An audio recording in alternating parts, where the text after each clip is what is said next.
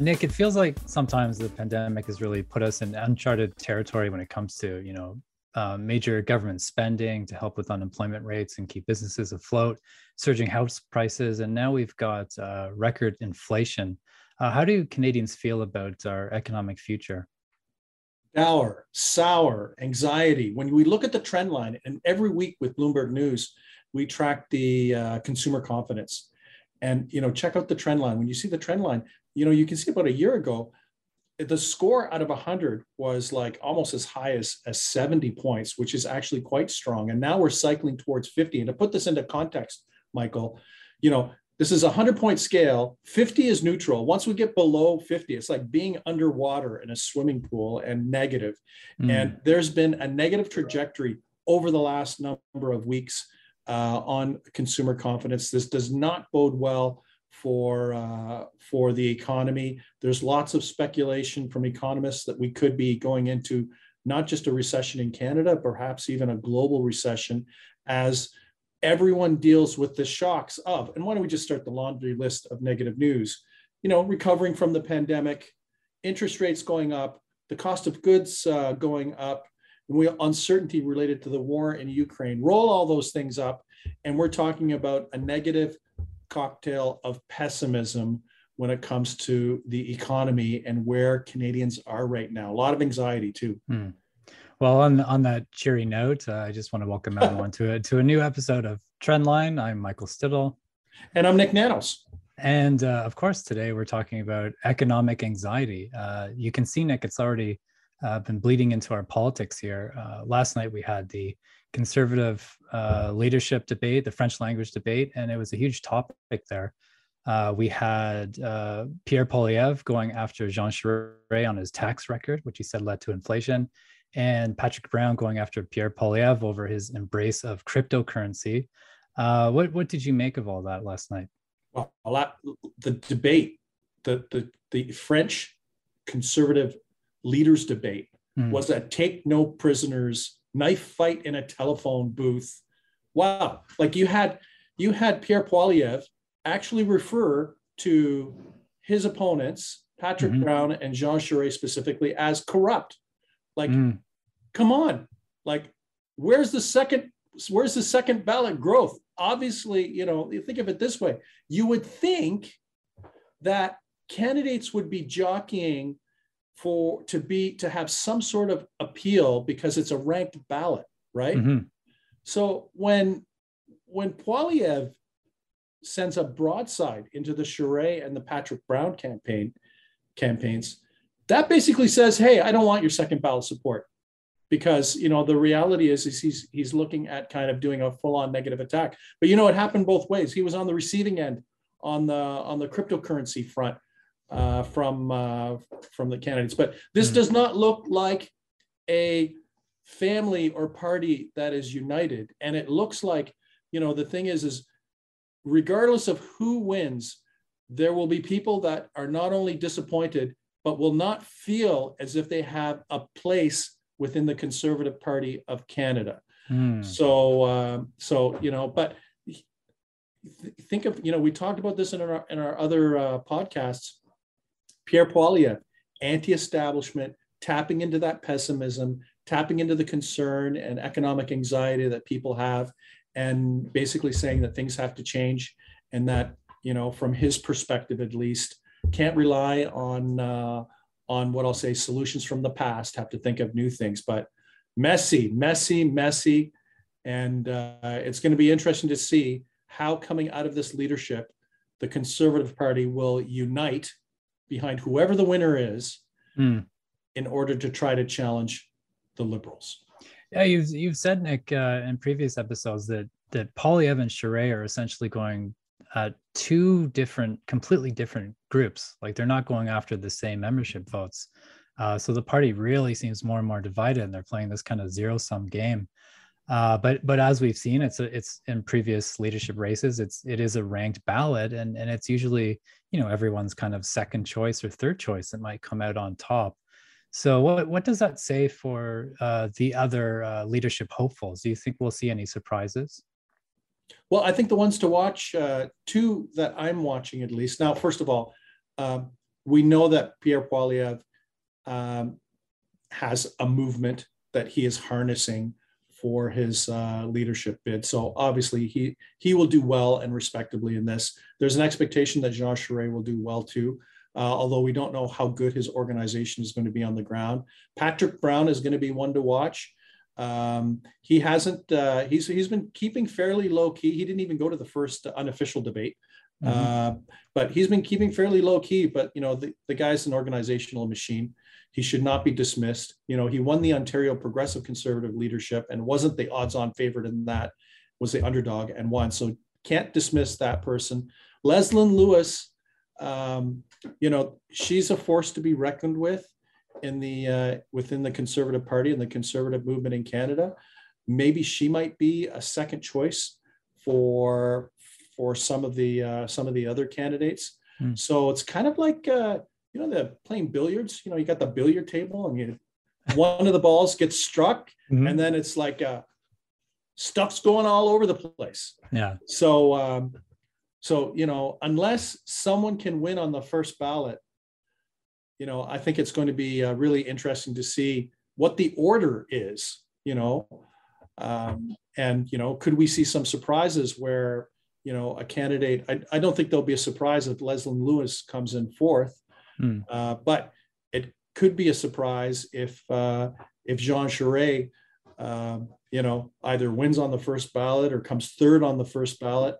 I think the expectation right now, the non-scientific mm-hmm. expectation is that Pierre Poilievre will be either first or second uh, on the on and and that you know, but who knows? It's it's uh, really too early to tell. And you know, there'll be you know a lot of memberships that come in, so there's not really any proper scientific research uh, to know how all of the uh, how all of the candidates are doing. So a lot of it is spin spinmeistering from the campaigns mm-hmm. and people reading entrails of eyeballs on social media and YouTube videos. Uh, Nick, I want to switch over to the Ontario election campaign where we do have uh, hard numbers. We've got your latest ballot tracking there. Um, how, how are the parties doing? Well, in the latest CTV CP24 Nanos tracking that was released earlier this week, uh, we have the Progressive Conservatives at 37%, nine points back are the Liberals at 28, the NDP are at 23. If there were an election held today, and it's not held today or this week, um, it would probably be a conservative majority government. Uh, the big question is, you know, it looks like the NDP are going to lose seats because you have to remember, Michael, mm. in the last election, they had like 34%. Now they're down to 23. So they're going to lose some seats. The big question is, how many seats did they lose? Um, and I think for the conservatives, there's also a high probability that the conservatives, even winning a majority government, will lose some seats. And it looks like the liberals will be the beneficiaries. But who comes in second? A little too early to tell. Right now, mm. the provincial liberals have the advantage in terms of seat projections over the New Democrats, but there's a lot of really tight races between the NDP and the uh, and the liberals, and that could change quite quickly. But uh, looks like Doug Ford's in cruise control. Why don't we just say he's not only in the driver's seat, he's on cruise control, just trying to get through the close of this election without making mm. any mistake. Because you know realistically, he's the only person that can derail his own campaign. I, I'm curious about what what issues are are uh, Ontario voters really hoping to be addressed right now, and what's what's the the top concern? Two big clusters actually. Healthcare as an unprompted issue of concern comes in at around 25% in the in the weekly tracking that we're doing with CTV and CP24. But uh, cost of living has been up about seven points compared to the beginning of the campaign at around 19% or thereabouts. And even things like fuel has, uh, or the cost of gas is, was nowhere, mm-hmm. absolutely nowhere three, four weeks ago. And now it's actually on the radar at around, I think, one out of every 20 uh, Ontarians. So think of two buckets, Michael, kind of healthcare. And this, the healthcare bucket includes stuff like long term care, funding for our hospitals, funding for frontline healthcare workers? Are we ready to kind of, uh, you know, get out of the pandemic and be resilient for future threats? Through to dollars and cents issues, price of gas, price of housing, rising interest rates, and stuff like that. Those being kind of two the two real dominant buckets of of issues. And environment still does well at around 10%, but I think of healthcare and kind of economic issues as the two key things that Ontario voters want to hear hear about. So it brings us back to this, uh, you know, I guess the, the theme of this episode of economic economic anxiety, Nick, and and if voters feel this way, I mean, does that does that help or hinder the uh, the incumbent party? I mean, is this good for Ford or bad for Ford? Well, usually you'd think that if people are grumpy, that is bad for the incumbent government. You know, we asked a question, we asked all Ontarians whether they're pessimistic or optimistic about the future for the province. Mm. And Ontarians tended to be more pessimistic than optimistic. Um, like I think about 45% were kind of in the negative group and about 37% in the positive group, and the rest were neutral. But the kicker, and this was really quite striking, is that if you happen to be an Ontarian that's under 35 years of age, you were much more pessimistic. And the only group that's optimistic about the future, people that are 55 years of age, they were net positive.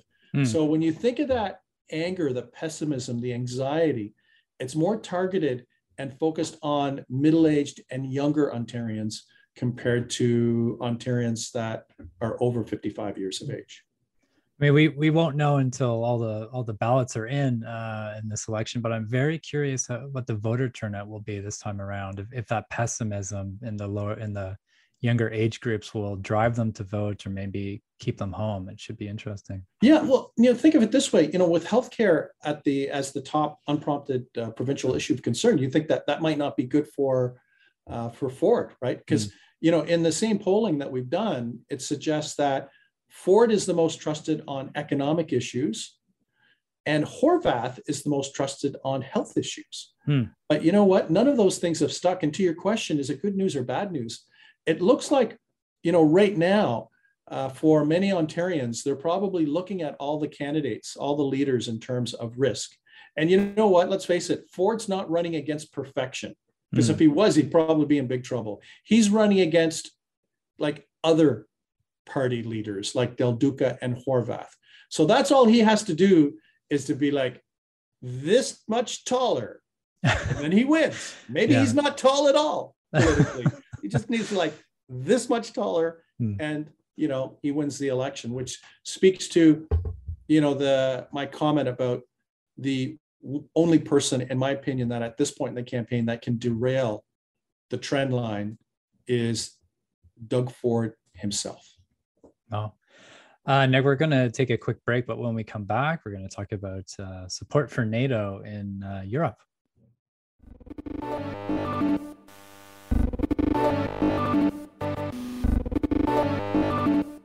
So, Nick, uh, last week you were in Germany, and I'm I'm curious uh, what the view is there now on you know their their energy policy moving away from Russia, but but also NATO overall. How how do they feel about two Nordic countries potentially uh, joining? Wow, you know, like when we uh, when I was in uh, Germany, uh, everybody is fixated on Ukraine mm. and what's going on there, and you know that's close for the for the Germans. Ukraine is not that far away, and no one ever thought that NATO and Germany specifically and other kind of European countries uh, would be in, I'll call it a hot war uh, against the Russians, where you know, a number of European countries, Canada and the United States are not only doing, you know, economic sanctions, but are actually arming um, and supporting uh, the Ukrainians in mm-hmm. their fight against the invasion from Russia. But we did a we did a really cool survey. So we did a survey of a thousand Germans and a thousand Canadians, and I'd like to say that we did the survey in cooperation with our partner organization or sister organization, DIMAP, which is one of the top pollsters in, in Germany. And we asked Germans about their favorability of NATO. And we also asked Canadians about their uh, favorability of NATO. And mm. about seven out of every 10 Germans had a favorable or somewhat favorable view of NATO. That jumps up to eight out of every 10 among Canadians. So the NATO brand is actually quite strong in Germany and Canada. And you know, the, the other thing is, is that when we look at both, both of the countries and their perceptions of each other, just in general and being eh, on on issues like who do you want to work with or who would you kind of get along um, canada actually scores uh, exceptionally well. At the top of the German list is France and Canada in terms of wow. countries uh, to work together with. And then at the top of the Canadian list is the United Kingdom, not a big surprise because of mm-hmm. our traditional connection to the United Kingdom, and uh, and Germany. And I forgot to mention, I have to say, full disclosure, I am the volunteer chair of the Atlantic Brücke Canada, which is a nonprofit, nonpartisan organization that is focused on building stronger dialogue and, and ties with Canada and Germany. So, mm. but you know what? The numbers are the numbers. Uh, so NATO still very strong in both countries. And uh, there's some potential there in terms of how favorably Germans look at Canadians and mm-hmm. how favorably Canadians uh, look at Germans. Now, in, in, in terms of their energy policy, I mean, for for years and years, the, the idea in Germany, of course, was closer ties with Russia would actually be beneficial to both countries and and you know ease ease the risk of war. Obviously, that didn't turn out. Um, so so how do they how do they feel now about? Uh, I mean, which energy partners do do they want uh, their reserves from now? And you know, the Germans are literally fixated on whether the Russians will turn off the taps, literally of the uh, of uh, you know the the pipeline and the energy, because you know Russia is one of the major suppliers of, uh, of energy, not just to Europe, but especially of, of, of, Germany. And Germany right now is effectively looking to find alternatives. So in the mm. same study that we did uh, with DIMAP um, in Germany, you know, we asked Germans and Canadians uh, who they'd like to see as, uh, as energy partners. And in the survey that was conducted by DIMAP of the uh, of Germans, Canada actually tops the list mm. on the energy partner front at around 64%. And then, uh, you know, a second is kind of uh, Australia. But when you look at the when you look at the German list of who, who they'd like to have as energy partners, their real energy partner is like, man, at the bottom of the list. When you look at that number for Russia, yeah. like uh, you know, it's it's quite quite negative. So, you know, thinking of all the different choices that Germans have when it comes to energy partners, Canada, Australia, the Middle East, Russia, stuff like that. Canada is clearly at the top of the list. And you know, when we when we do uh, when we ask the same question among Canadians in the survey that was done by Nanos, um, it's actually a three-way tie hmm. between Australia, Germany, and the U.S. So the fact that the U.S. is part of the mix, not a big surprise because we're already significant energy partners. Mm-hmm. But Germany is seen as being just as appealing as the United States or Australia, and, and it speaks to the opportunity for uh, for kind of more dialogue and relations between uh, Canada and Germany. Uh, Nick, thanks. Uh, that's a great episode. Uh, and as always, thanks very much for your insights. It was fun.